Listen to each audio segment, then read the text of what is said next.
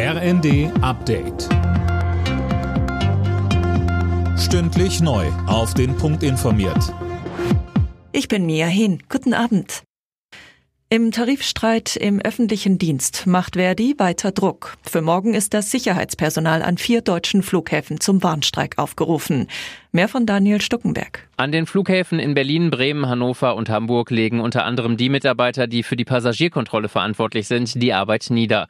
Hintergrund sind zum einen der Tarifstreit im öffentlichen Dienst, zum anderen die sich schon über Jahre hinziehenden Tarifverhandlungen für Beschäftigte der Bodenverkehrsdienste und der Luftsicherheit. Zahlreiche Flüge sind schon gestrichen worden, aber selbst wenn der eigene Flieger geht, muss man mit langen Wartezeiten rechnen.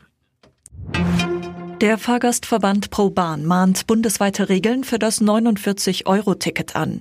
Der Ehrenvorsitzende Karl-Peter Naumann warnte in den Funke-Zeitungen vor einem Flickenteppich mit unterschiedlichen Vergünstigungen, etwa für Schüler oder Rentner. Zudem müssten Angebote bei Bussen und Bahnen ausgebaut werden, so Naumann.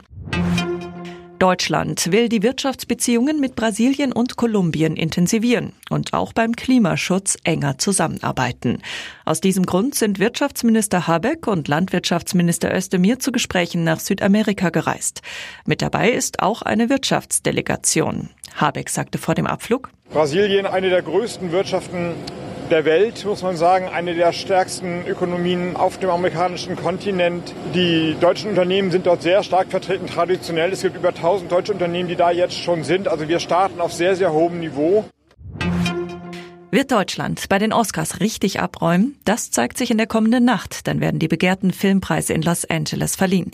Der Kriegsfilm Im Westen nichts Neues geht in neun Kategorien ins Rennen. Bayer Leverkusen hat in der Fußball-Bundesliga 3 zu 2 gegen Werder Bremen gewonnen und ist damit wieder in Reichweite der internationalen Plätze. Außerdem feierte Freiburg einen 2 zu 1 Sieg gegen Hoffenheim, das dadurch auf den letzten Tabellenplatz abrutscht. Alle Nachrichten auf rnd.de